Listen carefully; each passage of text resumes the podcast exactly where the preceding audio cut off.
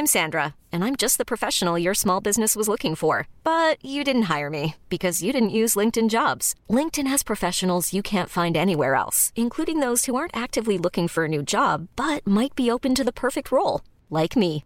In a given month, over 70% of LinkedIn users don't visit other leading job sites. So if you're not looking on LinkedIn, you'll miss out on great candidates like Sandra. Start hiring professionals like a professional. Post your free job on linkedin.com slash achieve today. Hey, I'm Ryan Reynolds. Recently, I asked Mint Mobile's legal team if big wireless companies are allowed to raise prices due to inflation. They said yes. And then when I asked if raising prices technically violates those onerous two-year contracts, they said, what the f*** are you talking about, you insane Hollywood ass?" So to recap, we're cutting the price of Mint Unlimited from $30 a month to just $15 a month. Give it a try at mintmobile.com slash switch. $45 upfront for three months plus taxes and fees. Promo rate for new customers for limited time. Unlimited more than 40 gigabytes per month. Slows. Full terms at mintmobile.com. Welcome to the Mr. Beacon podcast. Wonderful to have you with us. This next segment is going to be an interesting one. The very first company that we interviewed on the Mr. Beacon podcast years and years ago was this British company called Pointr. Uh, and uh, over 140 episodes later, I thought it would be really interesting to have them back on the show uh, and to do a checkpoint on where they are, and they're doing really well. So uh, stand by and uh, uh, have a listen to Paul DuPont, who's one of the executives at, at Pointr and hear a bit about the use cases that are really moving the needle in terms of indoor location, indoor navigation, and RTLS. Um, we'll hear a bit about his history, which is a fascinating one, um, how he got his, his role at Pointr. Um, uh, and, and I think it's a, it's a good uh, educational uh, moment to get a sense of how this company has survived, why it's survived, and where they're seeing success. Where is the gold buried in this Internet of Things landscape that we're traversing? Before we go on to that, I'm going to take a, brief commercial break. Uh, normally, our sponsorship uh, notices are pretty light. We have the occasional ad that goes on, and the money goes from those ads. Uh, currently, at least, is going to the Monarch uh, a school for uh, kids, uh, for, for, for, homeless kids here in San Diego. Um, and the sponsorship that we get from Wiliot just allows me to keep this show going on and uh, uh, and uh, uh, provide some of the resources required to get it out there. So, a quick commercial break for for us here at Wiliot. Wiliot has just launched its first ever starter kit. So, up until now, uh, Wiliot, this uh, company that I uh, work for, my day job, where we make uh, computers the size of a postage stamp that power themselves by harvesting radio frequency energy, and and now the the cloud system that uh, is connecting those tags and providing the sensing data, doing amazing things. That has always been the our customers have always been some of the largest companies in the world, and typically it costs a lot of money to get into our early adopter program. You're talking fifty, hundred thousand uh, dollars to uh, get access to this product that we think is going to change the world. Well, now that uh, price has come down to $500. So uh, we, we've got to the point with our version 2 product where the product is uh, maturing. It's still, it's still not 4.0, 5.0, but we're seeing amazing results. Uh, tens of thousands of tags being deployed on uh, items of apparel and plastic crates, and cardboard boxes, and things that previously weren't connected to the internet are now being connected, and there's sensing and automation that's all integrated. So, fine words, but people often want to know does it work? And the answer is it depends on what you want to do. How do you find out more? Well, you can actually buy a starter kit for $500. Go to wiliot.com. Uh, and if you want to go directly, you go to wiliot.com slash starter hyphen kit, starter kit.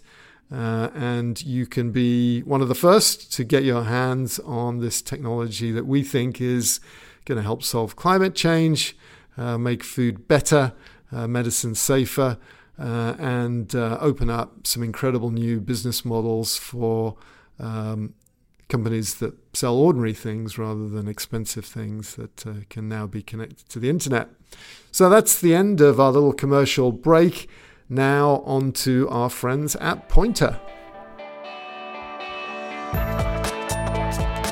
The Mr. Beacon podcast is sponsored by Wiliot, intelligence for everyday things, powered by IoT Pixels. So, this week's guest is Paul Dupont of Pointr. Uh, Paul, welcome to the show. Uh, nice to nice to be here, Steve. Well, it's actually a very special, poignant um, episode having you uh, on. It's kind of unusual in a number of ways, but one of them is that um, our very first episode back in 2016 was interviewing um, Chris Charles, who at the time was uh, at, uh, at, Pointr, and uh, I was over in London visiting here from the States, and uh, um, it was uh, it was a great discussion, I thought, and that was episode one. And I think uh, this will be like the 139th episode.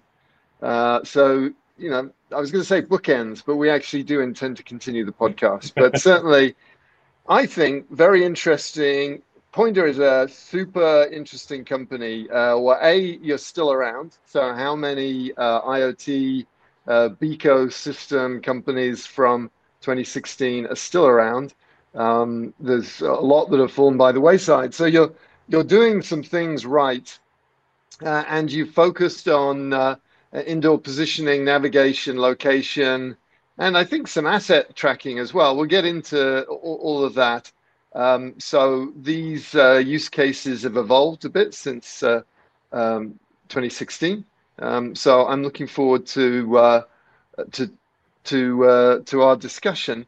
Um, uh, so maybe we should start off with just uh, introducing for people that didn't listen to episode one of the Mr. Beacon podcast. Who who is or who are Pointr and what do you do? Um, yeah, so I, I, think the company has probably probably evolved since since since the first interview in 2016. Um, although I think the core product uh, though better, is largely the same. Um, so, firstly, I'm Paul. Uh, I, yeah, I, I'm, I head up sales for, for Pointr. Um, and the company, the main product that we have is software for indoor positioning. And then the services that, that kind of wrap around that. Um, so, with that, it's uh, essentially a blue dot that shows accurate user location on a mobile device. Uh, that's the core of our product that uses beacons in order to enable that. Um, but then, you know, as you said, we also have a, a range of, of, of, other products around that, be it um, mapping or be it some asset tracking functionality as well that that tie that into kind of a broad solution. So I was scanning your website looking to see what's changed, and I saw you'd coined the term DLAAS, deep location as a service. That's right. Um, so um, well done for uh, um, confusing people even more about this as a service stuff. Um, but I do like the deep location uh, tag. Um, it, it, implies something that we should all have. What is the difference between deep location and regular indoor location? Um, so you can thank our marketing team for that. Uh, they uh, um, no, so it's it's our twist on on indoor location or indoor positioning, which um, revolves around being scalable uh, and being software focused, right? So it's uh, uh, it, it, the, the core concept that we have is that our product is designed to be able to be deployed anywhere and very quickly uh, in an indoor environment um, versus you know some some other indoor location solutions which might not have that that, that depth of ability. Uh-huh. And why can your solution be deployed faster than any other solution? Oh, so um, we have a variety of, of, of, nice little things that we, we, we do that, that, that, enable us to do that. So, mm-hmm. the first of which is the way the technology works. Um, so the algorithm or the, the SDK that goes into the into into the mobile device, you know, via our client's app, um, mm-hmm. does the, the positioning on the device itself uh, using the, the beacons around it, which means it, it doesn't need uh, to do any fingerprinting. Um, it doesn't need to do uh, it doesn't need to access the, the internet at all. Um, and it means that uh, when we do a deployment, we can just use either, for example, existing infrastructure that's already there, uh, or we can just go in and place beacons uh, as necessary. Um, and something that we've got very good at doing during the pandemic um, is we train our clients to uh, to put the beacons up themselves. So we don't even need to go on site to, to do wow. deployments. Uh, which I think. Is... So you you said you don't do fingerprinting. So you know what is fingerprinting, and how do you avoid doing it?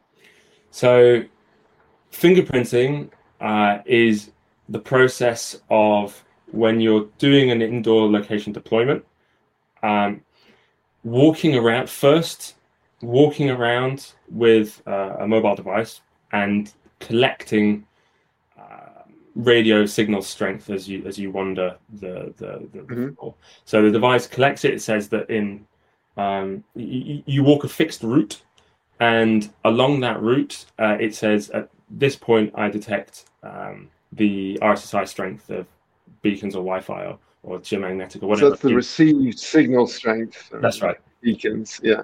Um, but normally you walk around, you'd be kind of recording the signal strength, and presumably you'd be doing some uh, indication of where you are on a given floor plan at the same time. That's right. So you mark where you are. Um, it ties it together with the, the, the field strength around you. Then that gets uh, turned into essentially a fingerprint, right? You, you'd look at a floor plan and you'd see, much like on a finger, you'd see grooves and and and, and peaks where uh, the, the, the the signal strength varies. So yeah. over a short period of time, um, let's say three to six months or so, that signal strength um, doesn't vary so much. So you can upload that signal to the cloud, uh, and then when a user wants to uh, explore the area, they download the fingerprint, uh, and then your mobile device will compare the, RS, the, the, the signal strength, the field signal strength around you with that fingerprint, and then place you on top of uh, on top of that location. Um, that is uh, good yeah, I think that's that's what we call like an infrastructure free deployment, which is something we don't do. Um, uh-huh. uh, or, or, one using, for example, like existing Wi-Fi. Uh, what happens is over time, as you move furniture around, or as a Wi-Fi AP breaks, or as somebody doesn't, that that fingerprint changes, and it means that you need to walk around and do the fingerprint again. Um, uh-huh. So the advantage to our technology is we don't do that at all. Um, the the beacons, which are placed either in, for example, like a Wi-Fi AP in the lighting or, or standalone, mm-hmm. uh, they get they get uh, installed in the ceiling. We we we log them where they are um, in in in the in our pointer cloud, which is our, our backend, and then um, the mobile device will itself it will do a calculation based on when it hears those beacons, but it will also combine it with um, the, for example, like the, the, the, the gyroscope or the step counter, the um, uh, you know the inertial sensors on the device in order to, to produce that blue dot. So it doesn't. So you know, one client deployment that we did in 2017, I went to go visit in uh, end of beginning of 2020. Um, you know, we'd not been there, we'd not touched it, we'd not done anything, and the blue dot was still working exactly as it should be, you know, giving uh, high accuracy. Uh, right. That's that's the that's that's our main principle. Very good, and that's something that's evolved uh, presumably over time to uh, be a differentiator. Um, so, uh, um, one of the perennial issues with location platforms is kind of the the boundaries. Uh, you know, boundary between floor one and floor two, because uh, sometimes signals uh, tend to kind of uh, get confusing, especially when you're going up staircases and, and, that sort of thing. And you know, if you're doing navigation and the the dots kind of moving around or in the wrong place, then in, in key transitions from one floor to another, that can be a real problem. So, how do you approach multi-floor? Is there something better about what you do versus other people do with respect so, to that?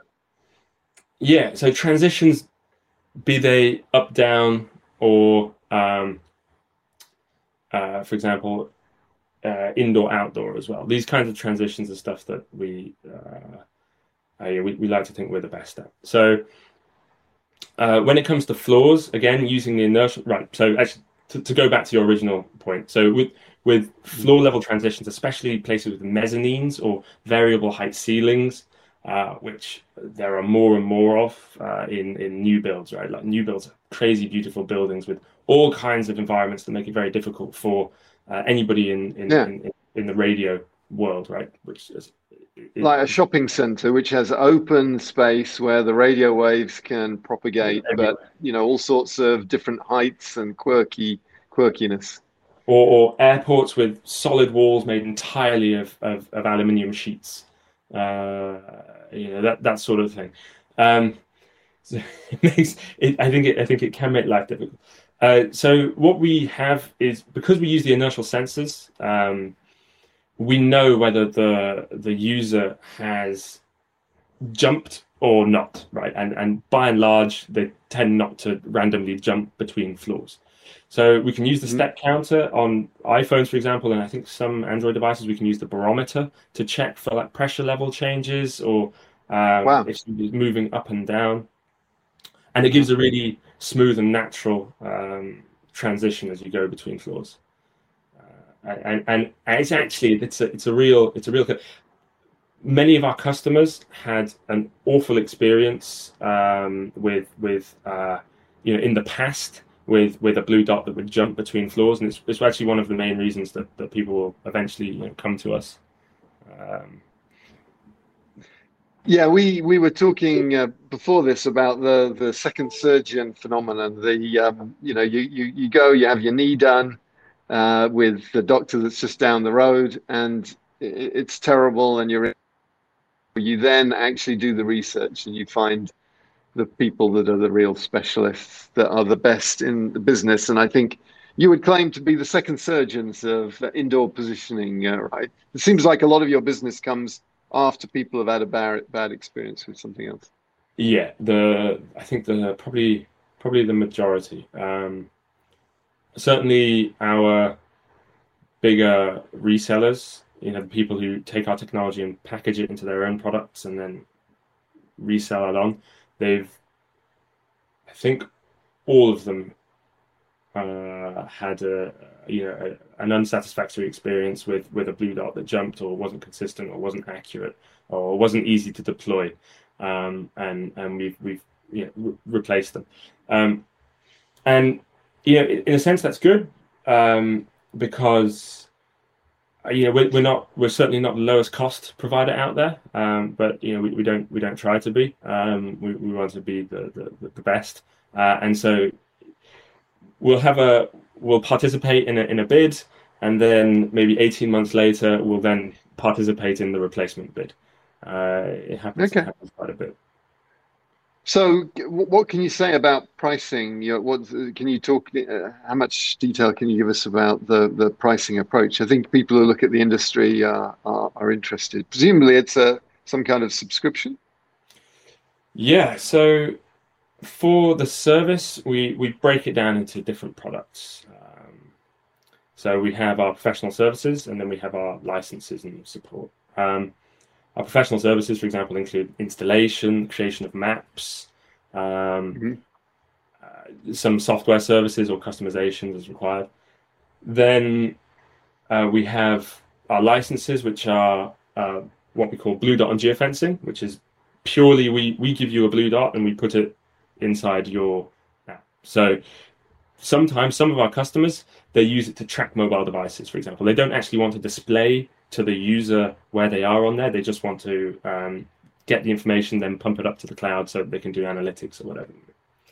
Then we add another layer on top, which is maps and wayfinding, which is where we take the blue dot and then we create some maps um, and we put the blue dot on top of the maps and then we enable the wayfinding. So uh, that would be, for example, you know, in shopping malls or in airports. Well, for many different Mhm. places, but so far that's where we've you know we- we've deployed our, our maps and Blue Dot the most. Um, and then we have analytics on top of that, so understanding where people went, how they move around, and then finally uh, asset tracking, uh, which is a different sort of thing.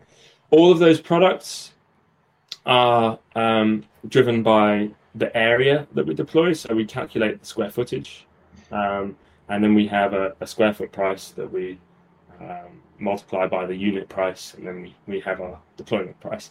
Um, for some clients who have thousands of venues, um, you know, we, we, we wouldn't be looking at square foot pricing because it, it wouldn't make sense for them. It would be uh, more like per venue pricing. Mhm. So, you know, we can be a bit flexible, uh, but our square foot pricing is where it all starts. And and what about numbers of users? If I had one, have one user or uh, a million users, is it the same? Or Well, we don't want to penalize people for using the, the product, uh, if you see what I mean. So, like that, yeah. uh, we, we want as many people to use it, so so we, we, we don't charge a, a per user fee. Um, I. The world of real estate, Uh, uh, which is which is where we're seeing the majority of growth right now. Uh, office real estate, workplace. Um, everybody's going back to the office. Uh, that whole world is dominated by square foot pricing, which is why we you know we, we fit into that category. so if if I'm a, an airport, how much does it cost to get indoor navigation? Uh, are you a big airport or a little? Um, so I, I'm a medium-sized airport. you- I'm you're- uh, Portland Airport, San Diego Airport, something you know, something like that. It's not Heathrow. I, Heathrow is a customer. Is? What, what Uh, Heathrow is- your customers? um, Isn't Gatwick? in the world of airports, um, I have to be a little careful. I think uh, Gatwick certainly. Um, Yeah. Then uh, in the US, uh, so we're we're in the United app, um, providing location. Um, we, we do some stuff at JFK, um, in Dubai Airport, um, Hamad Airport in Doha. Um, I, I think there's 22 in total, uh, or maybe 23 now. Um, Uh, but, but yeah, I'm just sort of trying to get a rough sense of what it costs to. I'm Sure. thinking about the. And uh, maybe I'm just going to have a list of the shops in my airport, or no, maybe I'm going to have uh, navigation to help people find the lounges and the toilets and the shops, which can make me more money because that's how airports make money, or one of the ways they make money at least. Big Sure, shopping so- malls with planes attached. Well, that's that's pretty much it. So, um, uh, so usually there is an app, as you said, which we don't develop. Um, the our customer will develop their own app, and then we Yeah. just put our technology into that app. Um, app production is, uh, you know, is an expensive business, uh, and it's also highly um, you know, customized, configurable. Which you know, Mhm. our team our team is all about hammering out this this one product at scale, right? All about indoor positioning. So it's it's not about customizing and um so I mean an airport, depending on the infrastructure that's already in place, uh you know if you want if you've got an app already and then you want to put in positioning, it can be anywhere between fifty uh, thousand to, to a quarter of a million. Uh, you know, depending on depending on what you've got in there. A year or? Um yeah, that would be a year. Um, and one, one of the things you talked about was depends on the infrastructure. So some airports, like San Diego Airport, deployed a bunch of Qualcomm uh, um, Qualcomm beacons, uh, gimbal beacons. Oh my goodness, I'm part of the gimbal team. I forgot the name of the product. um, so uh, what uh, do, what beacons do you work with? Uh, um, what beacons do you work with? Well, we work with any any kind of beacon. Um, we we love to work with beacons that are already in infrastructure. Um, Yes. because a beacon that's in the Wi-Fi AP or in the lighting uh, is one that doesn't need a battery, and and and is already there, uh, and everybody loves that. Um, Yeah. But what about beacons like uh, Eddystone Ephemeral ID or gimbal beacons? They're constantly rotating the, the they use randomized MAC addresses and the payloads are encrypted. And how do you deal with that? So, by and large, we use iBeacon format. um, unless Uh-huh. there's a particular reason to use another format. Um, Okay. we we can manage encryption or you know, rotating beacons as long as we also have access to that rotation. The API. So if you're so you'll integrate uh, um, with the APIs of the, the, the, the people that have the encrypted beacons. Um, If needed, Okay. I mean, it's very rare that, Yeah. that, that it's needed, but if um, if if we have to do it, then then we have to do it. Yeah, I think more encrypting on assets. You know, where my assets are is kind of sensitive, but um, um, it's not really a secret that you're in uh, San Diego Airport or the Apple Store. You know, the famous first mass deployment of uh, uh, of Bluetooth beacon technology in a commercial environment was in the Apple stores all across the United States. That's something that uh, that we did at Qualcomm, and uh, um, um, there, there was debate about how confidential is it that that uh, you're in an Apple store. It's not very confidential, really. Well, yeah. So retail, workplace, um, transport, those those are not particularly confidential. Where it does get important is in gaming. Uh, so casinos, um, uh, what they call them, uh, book, book like um, bookies. Or what's the word for? You know, like yeah, a- if you're on a race course and there's rules about whether you're allowed to bet or not, and you can bet if you're in the race course, but if you're not on the race course, then uh, that's not okay. So, so why is encryption important in that case? Uh, exactly for that reason. Uh, there are some countries with, with laws that say you are only allowed to place a bet within um, a certain area, so a, a physical a physical space, and uh, casinos or uh, sportsbook companies look for ways to um, provide gaming services through their mobile app. Uh, Yeah. Of course, that means that they need a way of checking that you're in that facility. Uh, if it would be, and so we would then provide beacons to say, you know, the blue dot only exists when you're inside this facility. Um, you need a way to make that spoof proof, uh, because otherwise, you know, there's two things that could happen. One is somebody could physically steal a beacon and take it home. Uh, so you, you need a way to prevent that from happening. And then the other is um, that they could emulate the beacon at home. So they could they could download the UID or whatever, and then and then copy that, and and, and then they could fake their, their way home. So in those cases, you need to you need to look at encrypting the beacons, uh, but by and large, it's not not a challenge, not an issue. That's interesting. So, um, so we talked a bit about the technology. Let, us make sure that people really understand the solution. So there's a blue dot location. There's navigation, which is about uh, having an arrow and uh, you know go this way to find the where the shops are in the in the airport, so you can spend money and we can take our percentage.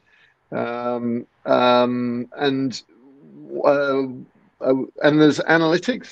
Um, what sort of analytics uh, are people typically looking at? Um, analytics is very sector specific. Uh, it's Okay. really interesting. So each each sector has a very particular thing they want to do with um, location analytics. Uh, to give you a couple of examples, um, airports. I, my favorite example is one of our airport clients will. Um, so it's not using Bluetooth; it's actually using Wi-Fi um, positioning. They will see. Uh, they will look at the gate where you board the flight. They will see which devices are around that gate, and then they will look through the record that we'll have collected throughout the airport to see where that device has been uh, and how long it spent at each sector of the airport. So what that means is when that person entered, did they spend um, more than 20 minutes queuing at check-in? Did they spend more than 20 minutes in the um, security? And then as a consequence, did they have no time to spend in duty free?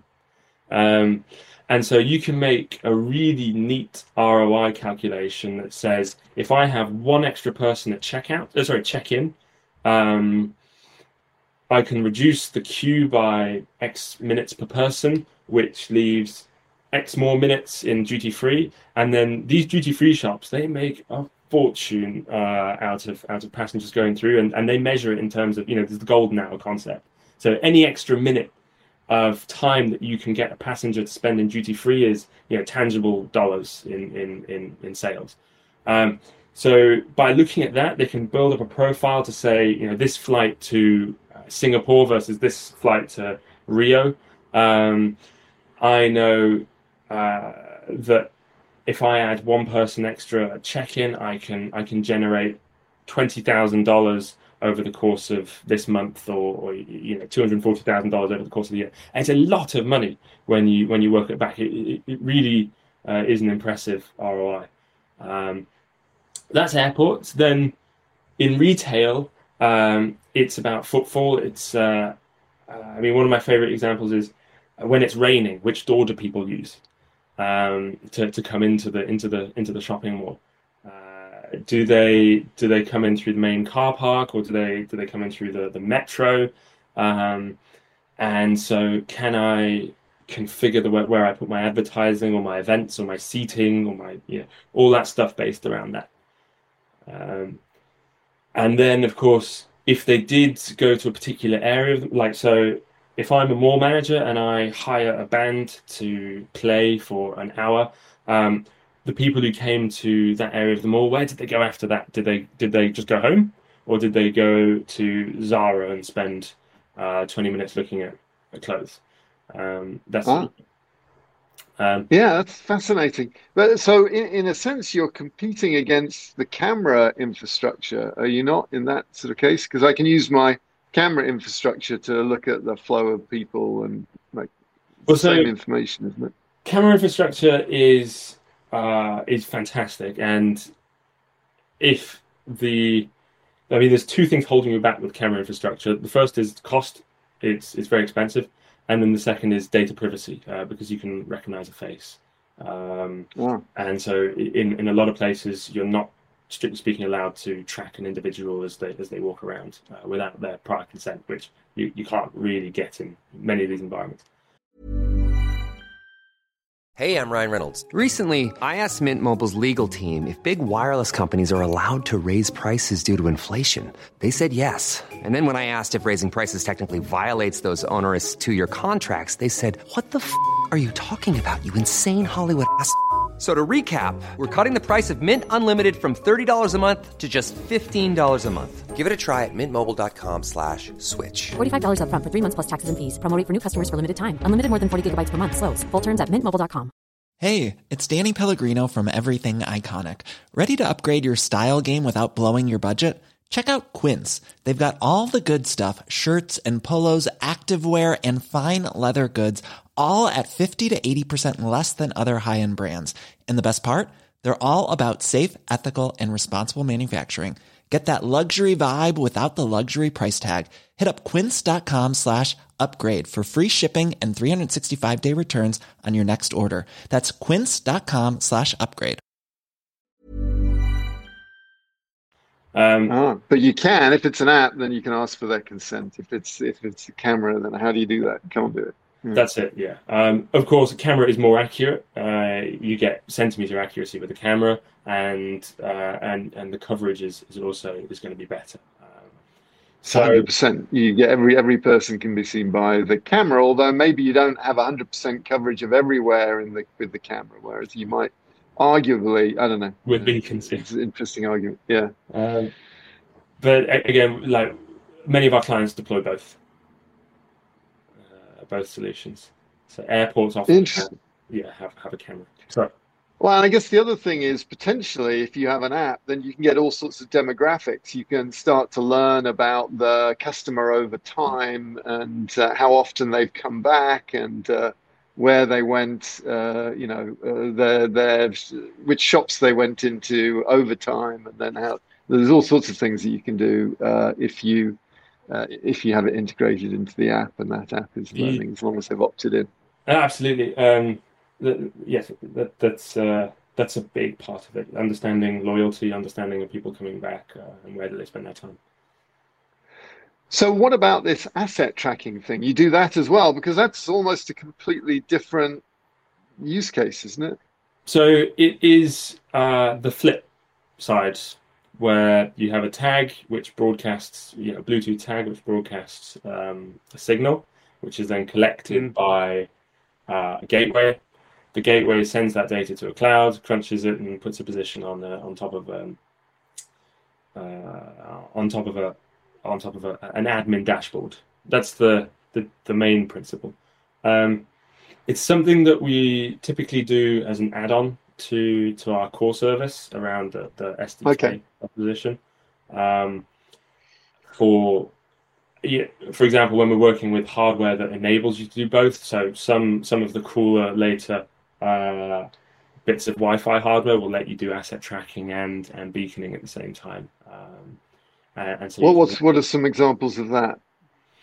um, so there are some lighting. Uh, I think in lighted hardware we can configure it so that we can do both.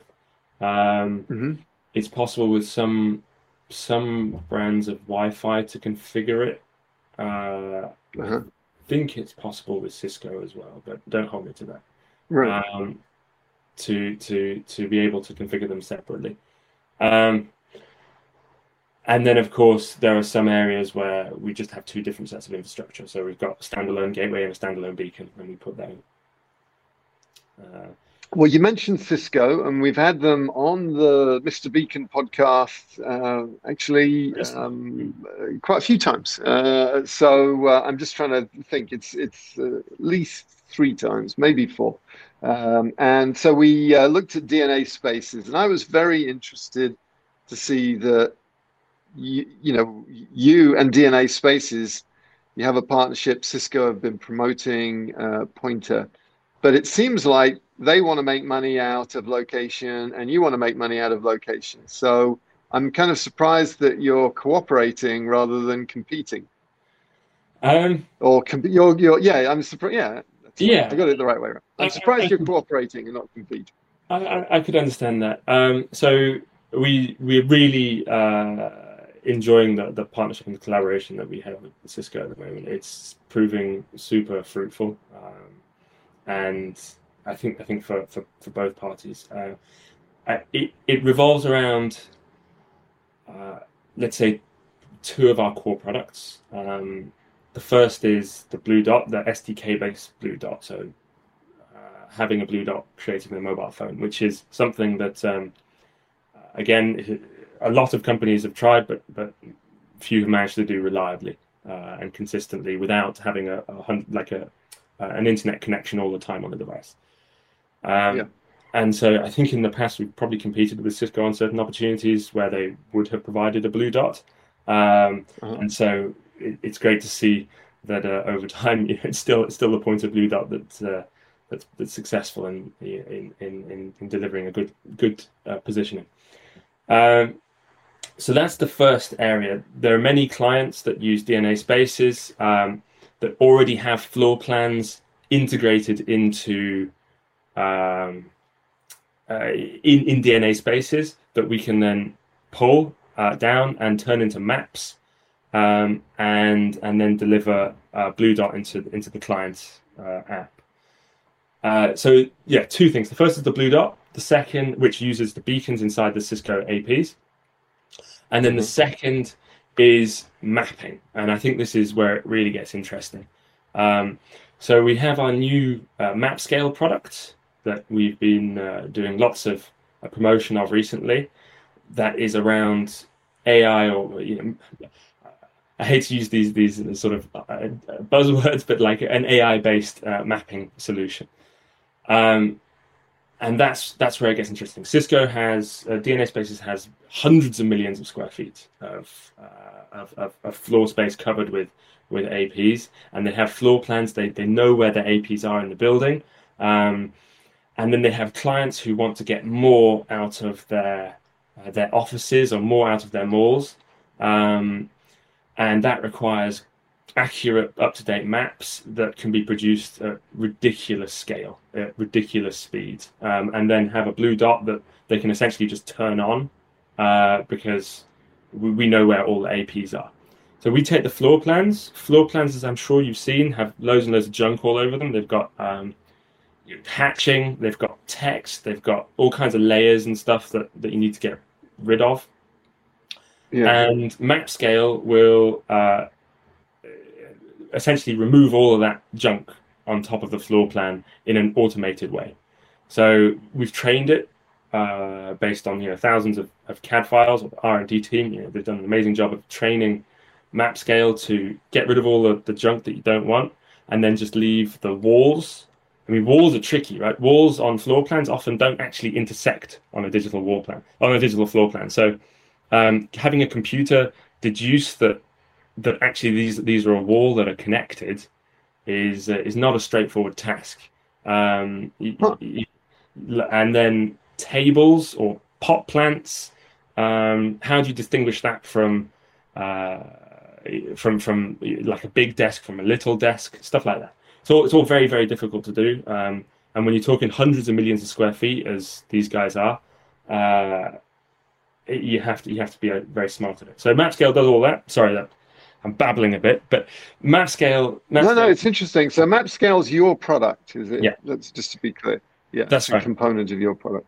Yeah. So okay. yeah, it's, it's, our latest um, mapping product. So it will take those floor plans for those, you know, hundred thousand venue clients that that, that that exist out there, and um, and then produce nice, pretty 3D maps based on that uh, automatically.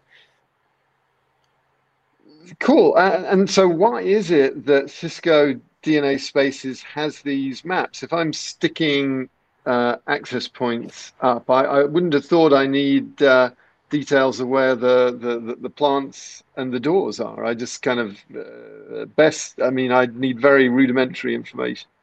Well, that's right, but um, the information that comes to them will be the original floor plan that's produced by the architect. Interesting. Of course, makes sense. So that's what gets uploaded to. Yeah, sometimes you just get PNG. You get all sorts of crazy stuff in the CAD files uh, that that you have to filter out. It's a very difficult problem. Very uh, cool. yeah, very cool. I'm very proud of. Sorry. Well, I, so I just uh, before we wrap up, I just want to uh, kind of pick your brains about any uh, specific trends you see in verticals. Um, We've talked a bit about airports, uh, a bit about shopping malls. What about healthcare? What's happening there? Is that uh, you know? What what? First of all, what are the verticals that? Uh, what are? How would you? The momentum in different verticals, and specifically healthcare, which is kind of the perennial favorite of our industry. Um, where does that fit in it? So at the moment, the the the, the real driver for indoor positioning is actually workplace. Um, it's offices, it's desk booking, it's making sure that um, uh, everybody on your team can uh, see where the new meeting room is, and more importantly, that they can access it. Right. So if you're if you're booking a, a big team meeting and you have somebody, for example, in a wheelchair, you need to make sure that that person also can you know, participate, and that's getting more and more complicated with with hybrid uh, workplaces. So that's where we're seeing the, the, the big drive.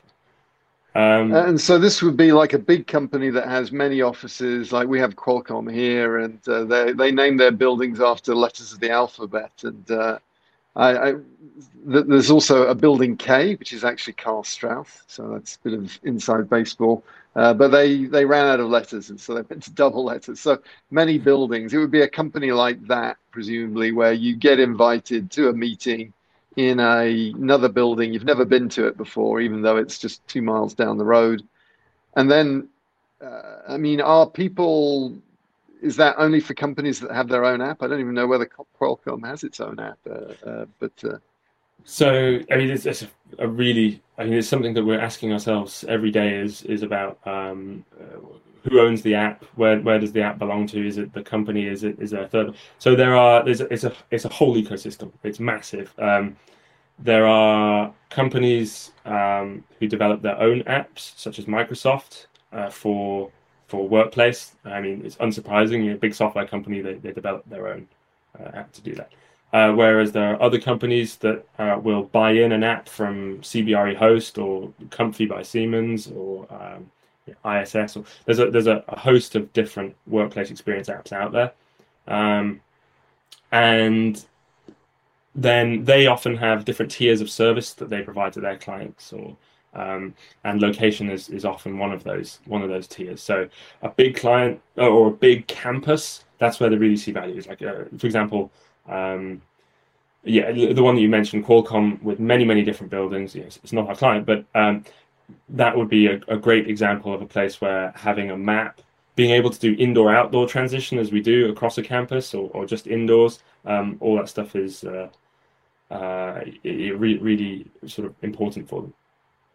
Um, uh, and have you been hit by, in that respect, have you been hit by the coronavirus? Uh, people don't need to find the meeting room because the meeting room is their bedroom. so it's it's the other way around. Um, so really, the the com- these companies are uh, desperate to get people back into into into their offices because real estate is oh. expensive. Uh, and you know, we were talking earlier, for example, the the the, the luxuries that, that you have in order to to uh, to to keep people uh, interested. Um, oh yeah, this was before we recorded, so just in case anyone's missed it, Wiliot's uh, San Diego offices, we have amazing luxuries here. The best coffee machine. We actually have, a, yeah, open. Uh, well, uh, well, we have beer, uh, beer in the fridge. Uh, uh, the yoga studio. Anyway, I'll stop promoting us, but go to Wiliot's careers page, and you can see how you can get free yoga classes, beer, and and sandwiches from the coffee shop anyway, back to, away from that uh, commercial break for our sponsor and back to uh, back to you. That what you just described is a real eye opener. That COVID actually is a good, is a driver for your business. That's amazing. I hadn't thought about that. Uh, it, well, it's for, for all sectors. I mean, airports and retail are also looking to differentiate themselves um, to, to, as people start to, to, to go back into the, you know, to go back. yeah. The, in London, yeah, I go out and and it's like it's it's back to normal again. All all these places are absolutely packed and they're they're at full competition again. Um, offices, I think, maybe a bit less so, uh, but then again, it's even more important because offices are changing. They they uh, meeting rooms. There are more meeting rooms and fewer desks now. Uh, so people who knew where their desk used to be don't necessarily yeah. have one anymore. Uh, they've completely changed the layout of offices to to to match what people want, which is more interactive space. Um, yeah, and maybe uh, maybe a desk sharing as well. People are trying to optimize, as, as you say, fewer fewer desks. Uh, everyone shares. Therefore, you need to know yeah, how can I find that desk that's uh, that's free. Uh, I guess. Yes, I have to say, we're seeing what that phenomenon that you described. Retailers uh, you know, we all went into lockdown. We learned how to use Amazon, even our grannies and mums and dads, the people who were technophobic before. And so now retailers are having to compete with uh, uh, with the online experience, and so they're they're they're going to IoT technologies to uh, uh, to do that. I mean, I'll give you just quickly one one amazing example uh, from a a, a, new client. I'm not sure if I'm allowed to name them or not yet. Uh, in in in the, the UAE, which is developing um, a smart parking system that will analyze where you've been in the shopping mall.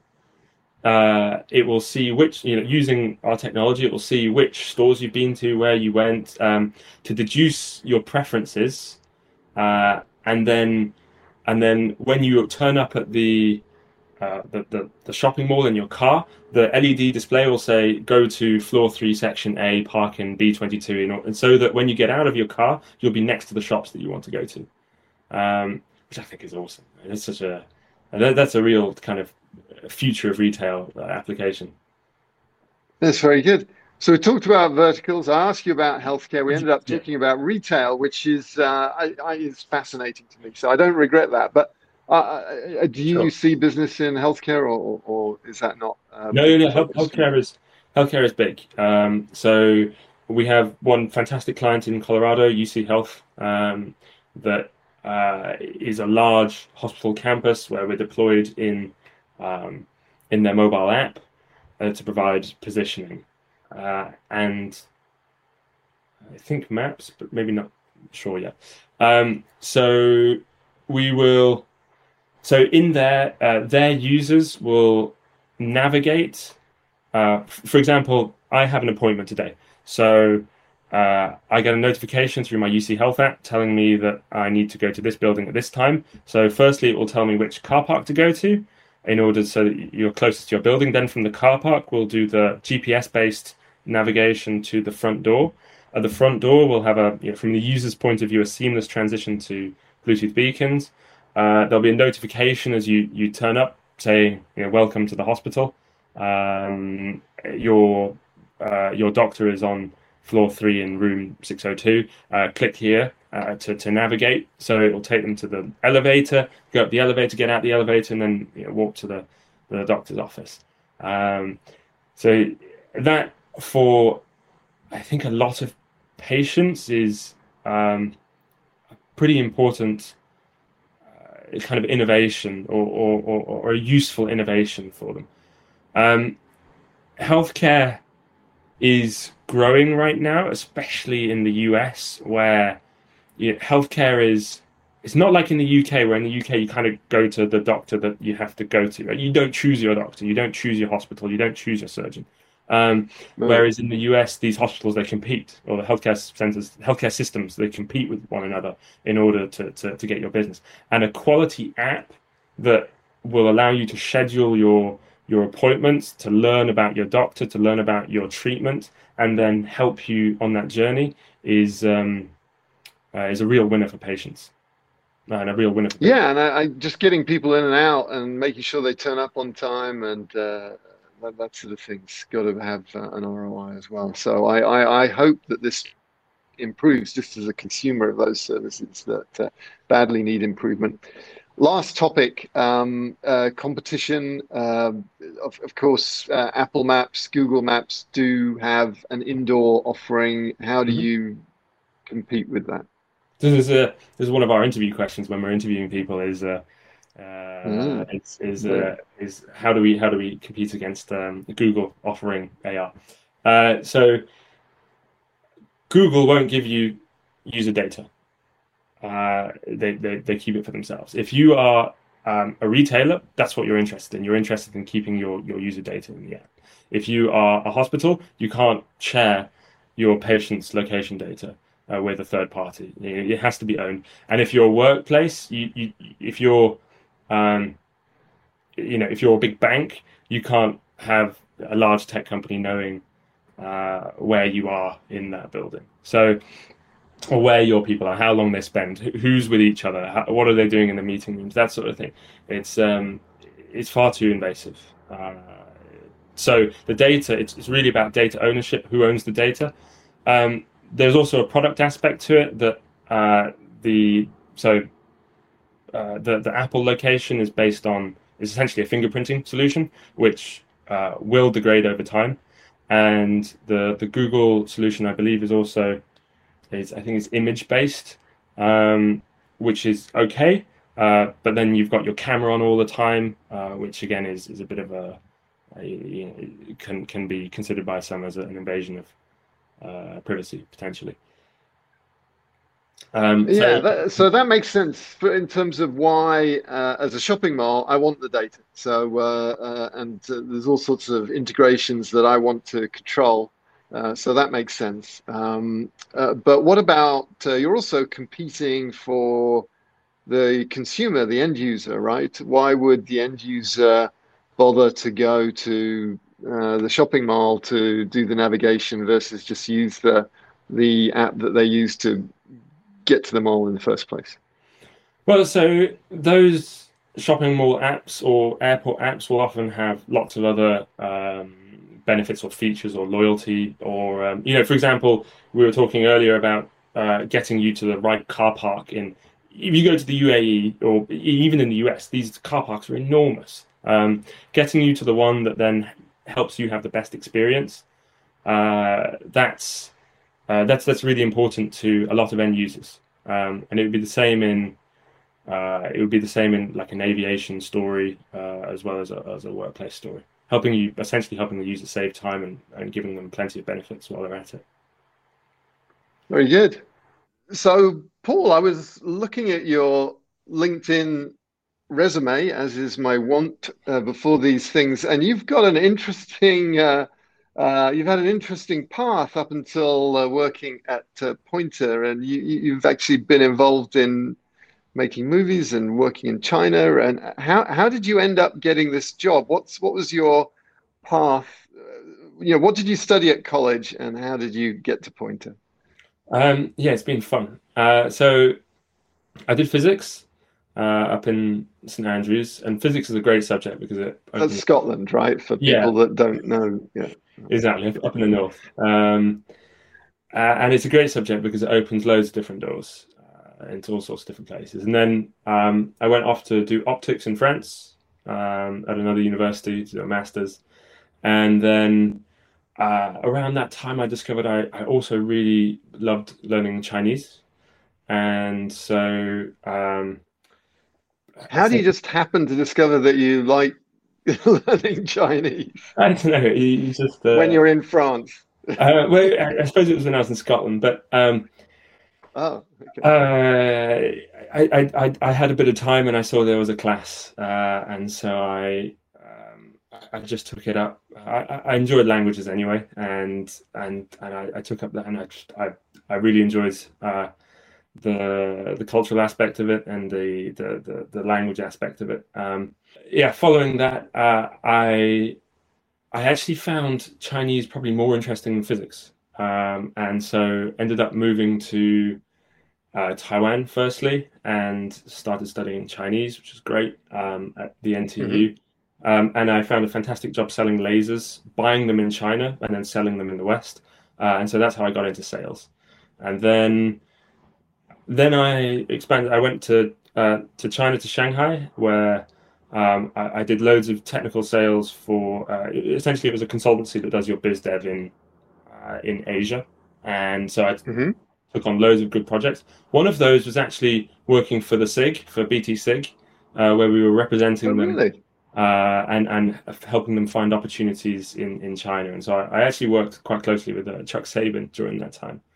Um, so, what sort of opportunities is the Bluetooth SIG looking for in China?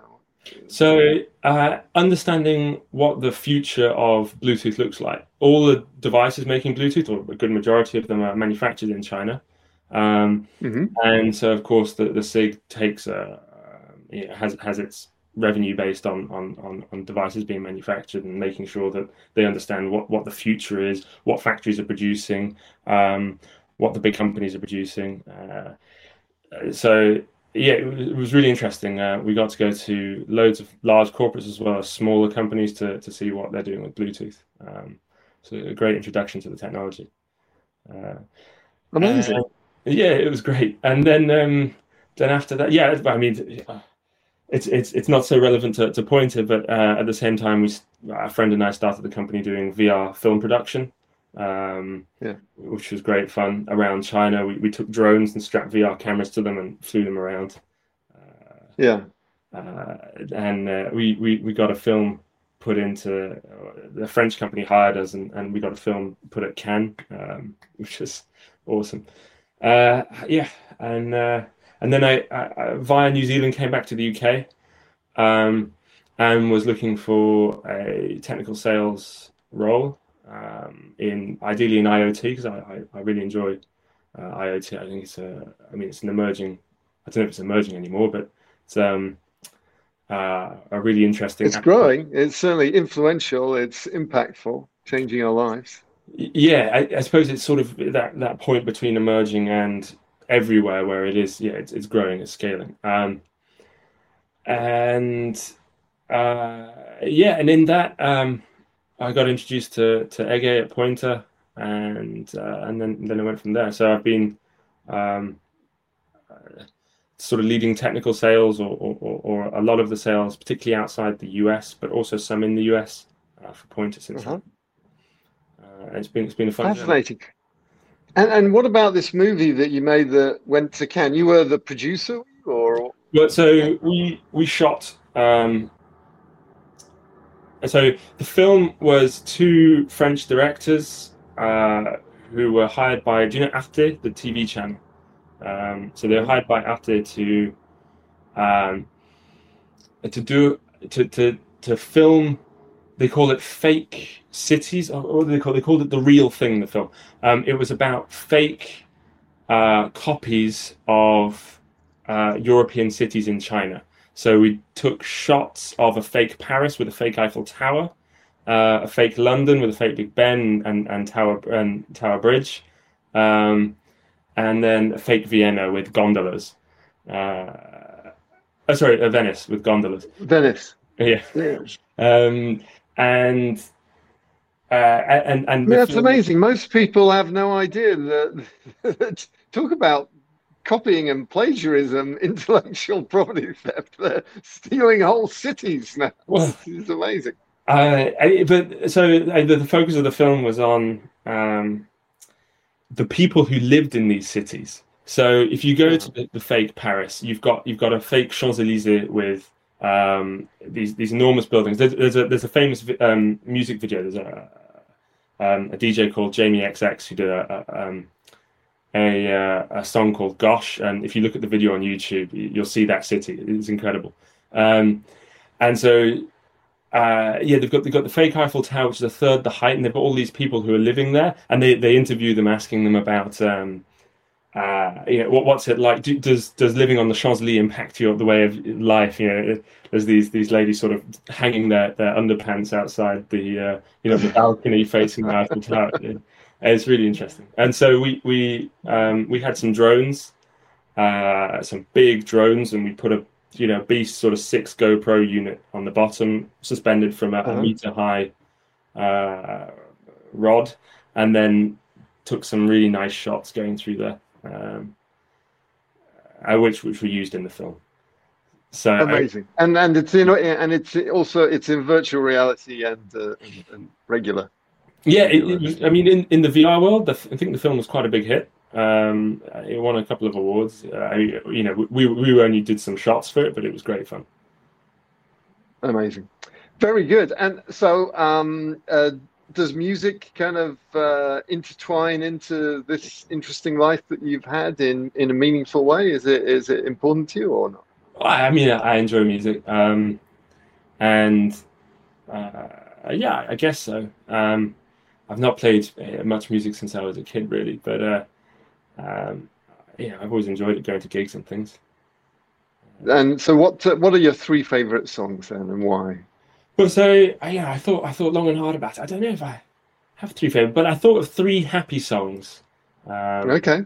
That that uh, you know, I, I think whenever I listen to, uh, you know, it cheer me up. Um, and I guess the first is uh, uh, Piano Man by Billy Joel. Uh, I think it's just this uh-huh. happy memory of, of, of, being in the US with my brother, you know, on a road trip.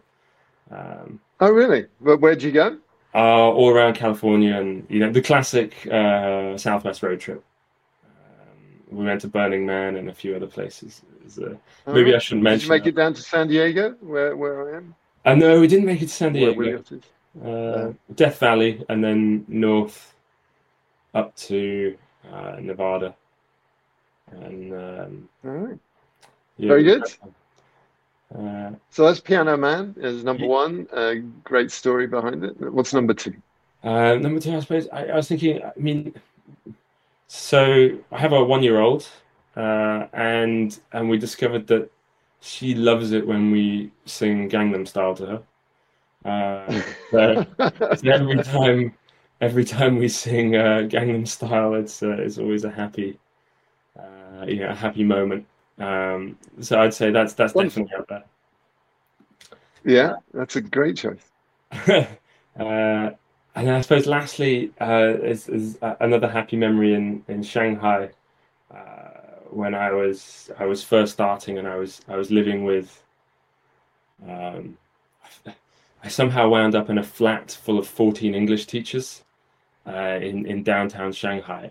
Just rowdy American English teachers, uh, and and every evening they had a tradition of singing um, "Wagon Wheel" by Darius Rucker, uh, and and and so I think you know when you get into the spirit of that, that, that would be the third sort of happy memory I, I have, and the third song that uh, came to me when I was thinking. Very cool. Yeah. Very cool. Thanks so much for that. That's wonderful. I have one unusual request for you. Never asked a guest to do this before. Okay. dramatic effect. Um, could you say uh, something along the lines of to all our Chinese viewers and listeners, thanks very much for uh, um, for uh, following Mr. Beacon. Uh, please tell your friends and subscribe.